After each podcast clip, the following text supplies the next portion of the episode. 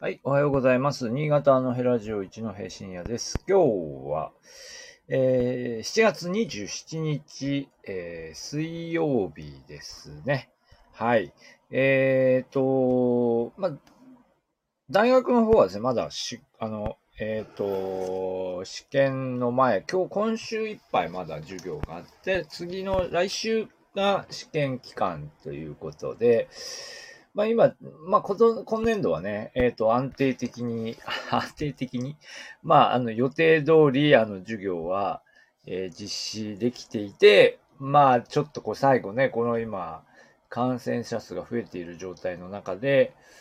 まあなんとか逃げ切りかなっていうところですけど、でもまあポツポツと大学の中でも感染した人の話が聞こえてきたりしていて、まあなんとか、な、まあね、ちょっと、ちょっとつ辛いところが ありますが、なんとか乗り切りたいというところですね。まあ一方で、あのえっ、ー、と、もう高校の方はもう多分夏休みにも入ったんですかね。えっ、ー、と、昨日なんか見てたら、やっぱりポツポツと高校生が、あの、見学会みたいなので、こうね、大学見に来たりしていて、うんと、ちょっと賑やかな雰囲気になっていました。なので、まあちょっと高校はもう休みに入ったけど、大学はまだかな、みたいな。今そういう時期ですよね。えー、ということです。で、えー、で、で、なので、まあ私も普通に昨日6時ぐらいまで大学で仕事をしてたので、全く私は行けなかったんですが、えー、さ昨日はですね、えー、柏崎で、えー、海の大花火大会っていうやつが、えー、3年ぶりで開催というふうに、えー、なりました。えー、で、えっ、ー、と、まあ、越後三大花火と言われていまして、まあ、長岡祭りの花火大会っていうのが、まあ、よく知られていますが、まあ、それと並んで、柏崎の花火大会、それからもう一つは、小千谷市片貝ですね。片貝の花火大会。この三つが、えー、三大花火と言われているわけですが、まあ、こう、ね、えー、今回、えっ、ー、と、柏崎も3年ぶりの開催ということになり、えー、1万5千発打ち上げが行われたということですね。まあ、随分前に一度、あの、柏崎出身の方に、えー、誘っていただいて、行ったことがあります。あの、非常に、えー、海から上がる花火の迫力というのもね、えー、非常に素晴らしく、長岡とはまた違った素晴らしさがあるなと、えー、思いますが、えー、なかなかね、これ、へ、多分ね、これ日付が決まっている花火大会だと思いますね、これもね。なので、あので、平日にやるんですよね。なので、平日にこう、他の予定を押しのげていく感じでいかないと多分見見られないっていうね。そういうイベントなんですよね。で、うんと、でですね。で、これあの、ちょっと記事見て、あの、祇園柏崎祭りの花火大会っていう、祇園、祇園がひらがななんですよね。なんのこっちゃみたいな。祇園みたいな あの、よく意味わかんないなと思って、えー、調べてみましたが、いやいや、祇園祭りの祇園なんです京都のね、えー、京都に、あの、起源があるというか、本家があるっていうか、そこから来てるんですね。祇園祭りってね。えー、っとですね、これね、なんだ、これ、これ、柏崎市の、柏崎市のホームページを見るとですね、1950年に八坂神社の祇園祭りと柏崎の商工祭が一緒になって祇園柏崎祭りというのができましたえー、ということだそうですね。で、えー、もともとは疫病や災難を除くためのお祭りとして、え、柏崎市の市内にある八坂神社。この八坂神社はだから京都の八坂神社とこう、なんていうか系列のところですよね。で、えー、で、この祇園祭りで、えー、おみこしと奉納花火みたいのを、まあ、八坂神社のお祭りとしてやっていたんでしょうね。で、このお祭りと、うんと、上のところを見ると、えーと、1950年頃、まあ戦後ですね。戦後柏崎の商工祭ですので、まあ柏崎市内の、その、お祭り、なんだ、その、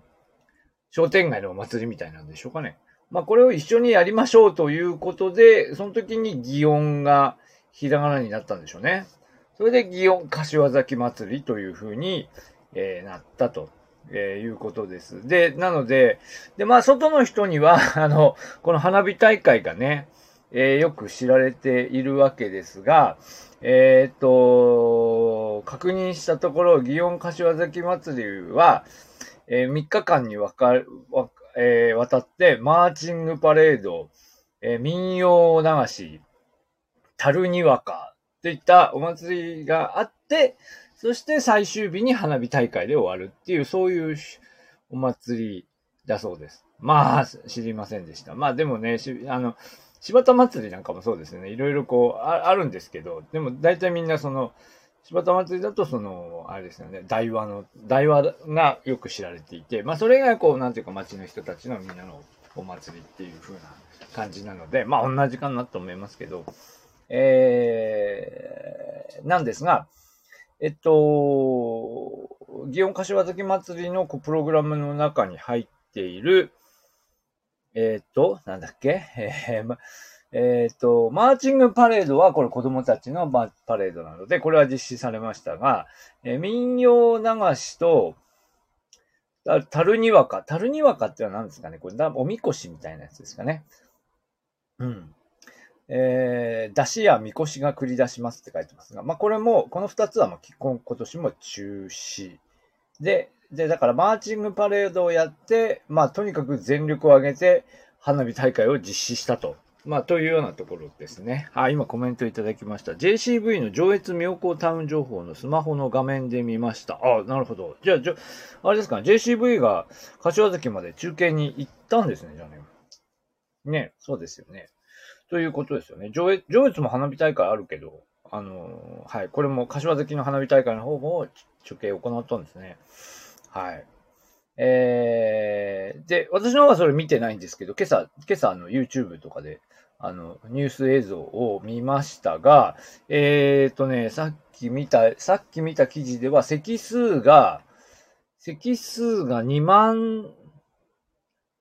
2000、ごめん、ちゃんと、ちゃんと、えー、ね、まあ、だいぶ減、席数は減らしましたと。席数を減らして、えー、と、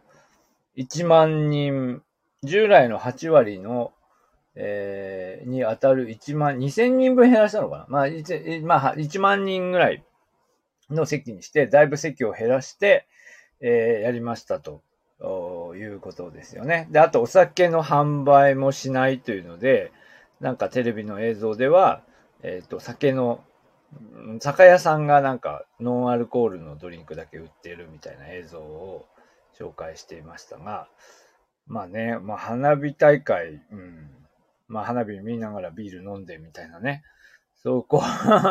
その部分はちょっと我慢してと、えー、いうことで、えー、はい。まあ距離を取りつつっていうような形で行われたと。でも、新潟日報の記事を見ると、えー、海中空スターマインを見た観客からは大きな歓声があったと。歓声は上がりますよね、やっぱね。花火は、花火ね。花火はまあ、まあまあ、そんなにこう、なんていうか、こう人がこうぶつかり合ってなんかやるとかね、そういうことはないけど、まあ、でもやっぱり声は出ますよね。わーってね。うん。なので、まあまあ、ちょっと、えー、距離を取りつつ、まあ見るっていうような感じですかね。うん。えーと、尺玉100発一斉打ち上げ2連続では、幅1.5キロにわたる夜空に100発の花火が同時に打ち上がり、会場は色鮮やかな光に包まれたと、新潟日報で書いています。はい。まあ、なんとなく記憶にありますよね。会場からボーンって上がるやつね。うん。素晴らしい、あのー、イベントですよね。はい。で、新潟日報の中では、14歳の中学3年生の女子生徒の、えー、3年ぶりだったので楽しみにしていた。だから3年ぶり、だから中学3年生っていうか、小学生の時にね、小学生の時に見てやる、中学に入ってからは一回も見てないみたいなね。まあこういうの見ると、やっぱり、あの、大人の1年は大したことないけど、なんか、うん、子供たちのその1年1年の成長を考えると、その1年間何もない、こういういろんなイベントね、学校の行事も含めて、まあ何かがないみたいなことのインパクトっていうのは非常に大きいよなと思いますけどね。うん、まあという意味で、まあとにかくなんとかね、まあ3年ぶりで開催できたと、えー、いうことになります。はい。で、えっ、ー、と、まあ、花火大会は今年は、だから、えっ、ー、と、長岡も実施するというし、長岡も片貝も実施するでしたかね。というので、花火大会は予定通り実施と。えー、他がね、どうなるかね。えっ、ー、と、柴田祭りもやるということでしたけども、どんな形でやるのか、ちょっとごめんなさい。まだそれ確認してないけど、えー、やっぱり肉弾系ですよね。肉弾系。あの、なんかぶつかり合うやつですよね。ぶつかるやつ、ぶつかり合うやつどうするのかなと思いますけど、まあ、うん。まあ、し、まあ、あんまりぶつからないようにやるんですかね。あの柴田とか、あとなんか、なんだ、柴田、水原、豊坂、塗ったりとかね。なんかみんなちょっとこう、なんかぶつかり合ってやるやつね。あれは、あれはどうすんだろうね。と思いますけど、うーん。はい。まあ、というようなことで、えっ、ー、と、花火の方は、まあ、無事、柏崎の方が実施されましたと。はい。3年も何もないと、ね、子供にはかわいそうというコメントをいただきました。そうですよね。子供、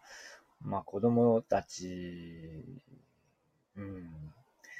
いや、わからないですけどね。わからないけど、子供たちにとってのその、インパクトっていうのは、まあ、大人、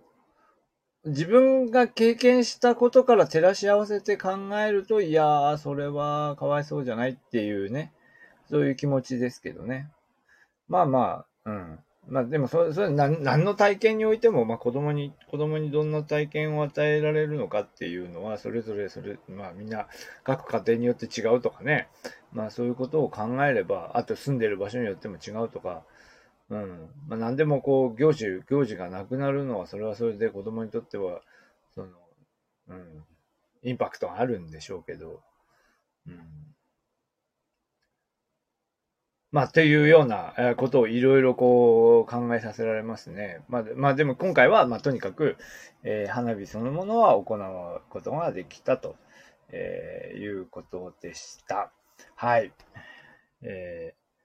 ー、新潟の坂具。えっとですね、昨日ね、昨日実はあの、あの、学生の、えー、学生がこう取材してきた記事の発表があって、まあ、留学生がね、ポンシュ館のことをね、話をしてくれたんですけど、そうなんですよね。酒蔵の話は面白いですよね。さえっ、ー、と、うんと、はい。えー、っと、酒事情。酒事情ね、まあ、あの、明るい話も明るくない話もいろいろありますが、まあでも、じゃあ、あの、酒蔵全般のこともお話できると思うんですけど、やっぱり90蔵ありますのでね、個々の蔵の状況とか、あそこの、あそこの酒蔵がここに買収されてこうなったみたいなとか、まあ、はい、ちょっとだんだんだんだん、ちょっとね、それはあまり明るくない話もあったりするんですけど。はい。まあ、ちょっとお話してみたいと思いますね。はい。あれ、ご提案ありがとうございます。はい。というわけで、じゃあ今日は、あの、えっ、ー、と、祇園柏崎、祭り、えー、ちょっと正確に名前出てこない。祇園柏崎祭り、海の花火大会についてお話しいたしました。はい。どうもありがとうございました。